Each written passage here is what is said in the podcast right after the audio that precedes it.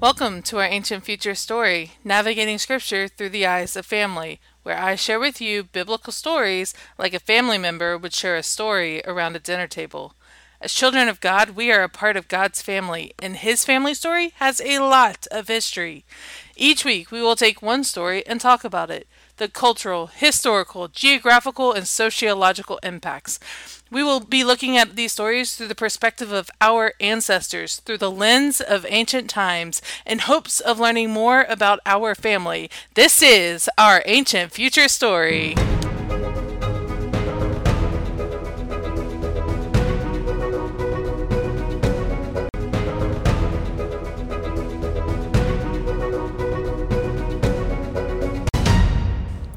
Welcome back to our Ancient Future story. I'm Vic, and I am so excited to share with you a new story. Today we will begin a new series as we dive into the most recited chapter of Scripture, Psalms 23. Over the next few weeks, we will be going verse by verse of this famous passage. So today we will start with verse 1. A psalm of David The Lord is my shepherd, I shall not want. First, it is important for us to know that Psalms 23 is a psalm written by David during his kingship, likely around the year 1000 BC. Some scholars have suggested that David was reminiscing on his time in the shepherd's fields. And while that does seem likely, it is also possible that David is trying to express his relationship with God by comparing a sheep's relationship to its shepherd an analogy that David knew intimately. After all, he was a shepherd until he killed Goliath.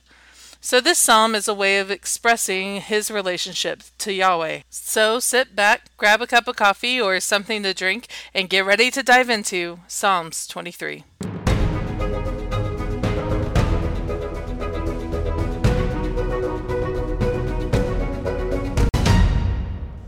If you grew up in church, you probably have heard this psalm many, many times. You probably memorized it, or even if you didn't grow up in church, you probably have heard this a few times.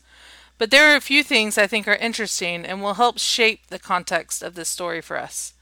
First, location. Our story takes place in the shepherd's fields. Keep in mind, shepherd's fields in Israel are not lush or green. They are in the middle of the desert with so many rocks. In fact, there was not much green for sheep to eat, so it was the shepherd's job to guide them to places where green could be found. But we will talk more about that in a few weeks. But for now, when you picture a shepherd's field, think desert on the side of a mountain with a ton of rocks.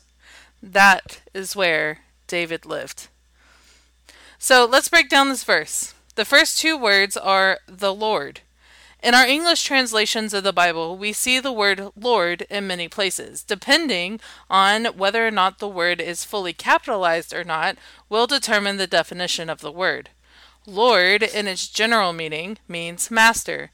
So to call someone Lord means to put them in a position of authority over you. But Lord, spelt in all caps, is the word Yahweh. But when Jewish people read it, they say Adonai, which means master in Hebrew. They do this because God's name, Yahweh, is so holy that they to write it or speak it, they have to go through this very rigorous process to be cleansed every single time. Every time they go to write it or speak it, they must be cleansed. That means that if the name Yahweh needed to be written a few times in a paragraph, a scribe would have to stop, go cleanse themselves, and then come back and write the name over and over again. So, as a way to avoid this constant need to be cleansed while reading, they say Adonai instead. So the verse would read Adonai is my shepherd, I shall not want. But who is the Lord they are referring to? As I said, Lord in all caps is the name Yahweh, the God of Abraham, Isaac, and Jacob. The same God who spoke to Abraham is the same as the one David knew intimately. David is putting Yahweh in the shepherd position of authority over his life, making himself the sheep in this metaphor. So Yahweh is my shepherd. Now, the next part of this verse is my shepherd. So it is important for us to take a few minutes to find out what it was like to be a shepherd. First, it is important for us to know that there are two types of shepherds Bedouin shepherds and Levitical shepherds. Bedouin means move. These shepherds were more likely nomadic. They would travel long distances to find sufficient food for their herd, whereas the Levitical shepherds were the shepherds from the tribe of Levi. These shepherds were tasked to raise the lambs for sacrifice. They are stationed in Bethlehem. Shepherding was a skill that was learned as a child, so boys and girls would start young and take the flock of sheep out to the field to find food and water. It would be up to the child, or sometimes preteens, to protect their flock from wild animals. These young shepherds were called under shepherds, and they worked for the master shepherd, likely their father, who owned the entire flock. So a young under shepherd would set out with the flock in search of food and water for the sheep often traveling a day or two away from home. These under shepherds would wear a tunic made out of camel hair to act as a coat during the day and a blanket on cold nights, along with a head cloth to protect their head and neck from the desert sun. A shepherd would be out in the field in all weather conditions, but if the weather got too bad while in the fields, they would find natural caves and put their sheep inside to protect them. On these long journeys, shepherds would take food like dates, figs, bread, cheese, and olive in their scrip. Scrip is sometimes translated as satchel. This was a bag made out of dried animal skin that would hold necessities like food for their long journeys. A shepherd would also bring along some weapons in case they came across some wild animals who wanted to attack the flock. These weapons included a slingshot and a shepherd's staff both used quite frequently while out in the fields. And though some shepherds were known to bring along a flute to play, we know David brought his harp. So now that we ha- know a little bit more about the life of a Bedouin shepherd, let's talk about the role of a shepherd. What is their purpose? The quick answer is to take care of and protect the sheep. But Holly Culhane of Presence Point Workshop has done much research and narrowed down the role of a shepherd to three main things presence, provision, and protection. First, let's talk about the presence. What does the presence of the shepherd bring to the flock? Culhane defines presence as at hand, physically and emotionally available and engaged. That means that every day the shepherd gets up and engages with the flock. This is important, and immediate contact each day reminds the sheep that their shepherd is still here and has not left them. Dr. Tim Laniak of ShepherdLeader.com says Sheep scatter without a shepherd. They run when they sense danger. In fact, their only hope for protection comes from the shepherd's presence. The bonding that occurs as a result of around the clock care is remarkable. Sheep are not known for their intelligence, but they find peace and comfort in knowing that their shepherd is present and will take care of all of their needs. The second role of a shepherd, according to Holly Culhane, is provision, and she defines provision as to take care of or to furnish or supply a need of another. She goes on to say that a shepherd is always attuned to the needs of their sheep. In fact, a good shepherd knows their flock so well that in an instant they know if their sheep is hurt, ill, or in need of special attention.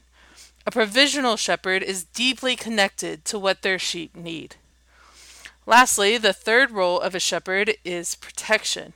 Again, Holly Culhane defines protection as the act of safeguarding, shielding another from harm, or guarding against danger.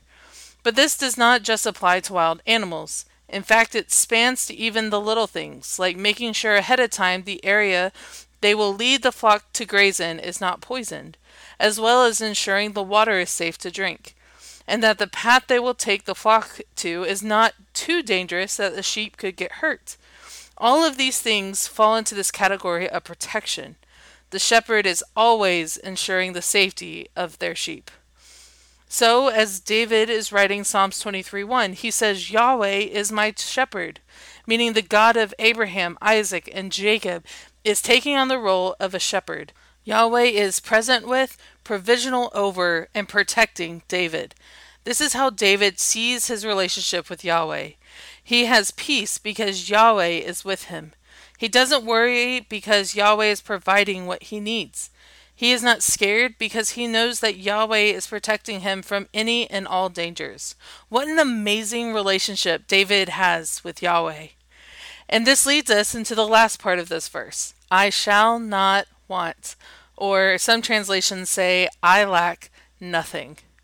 We have already talked about the provisional role of a shepherd, ensuring that every need of the sheep is taken care of. But what does that really look like in actuality? What does a shepherd do if a sheep needs more attention than just clean water and fresh grass? Sometimes in a flock, the mother ewe will reject one of the lambs. If this happens, she will never take it back. Sometimes this is because the lamb is injured or sick, and the mother doesn't want anything to do with it. These sheep are called bummer lambs, and unless the shepherd intervenes, the lamb will die. But the shepherd will pick up the lamb, bring it into their home, and raise it. They will hand feed it, wrap it in blankets, cuddle it, until the lamb is strong enough to rejoin the herd. But the bummer lamb never forgets the kindness of the shepherd. In fact, the bummer lamb follows the shepherd the closest because they know the shepherd's voice better than any of the other sheep. Because when they were broken, rejected, and alone, the shepherd provided for them everything that they need. So when David writes this, I shall not want, he means he had all of his needs met. David was a bummer lamb. He was rejected by his family, outcasted to the shepherd fields, but Yahweh met him there, took him in, protected him, and David never forgot the kindness of his shepherd. He knew the voice and followed so closely that he is named a man after God's own heart. So, how does this story point to Jesus? Jesus is our shepherd. He treats us the same as a loving shepherd would treat their sheep. We live and operate under his presence, provision, and protection. And just like the bummer lambs, when we were rejected, outcasted, and left without hope, Jesus came to our rescue. He took us in, raised us up. We know his voice and we follow him closely because we have an intimate relationship with him. He is our shepherd and we are his sheep. Now, before we go, I want us to close our time together by reading the scripture in Psalms 23. And I hope as we listen to it that we will be able to embrace all that we have learned and that this passage will be illuminated for us. Let's read. The Lord is my shepherd, I shall not want.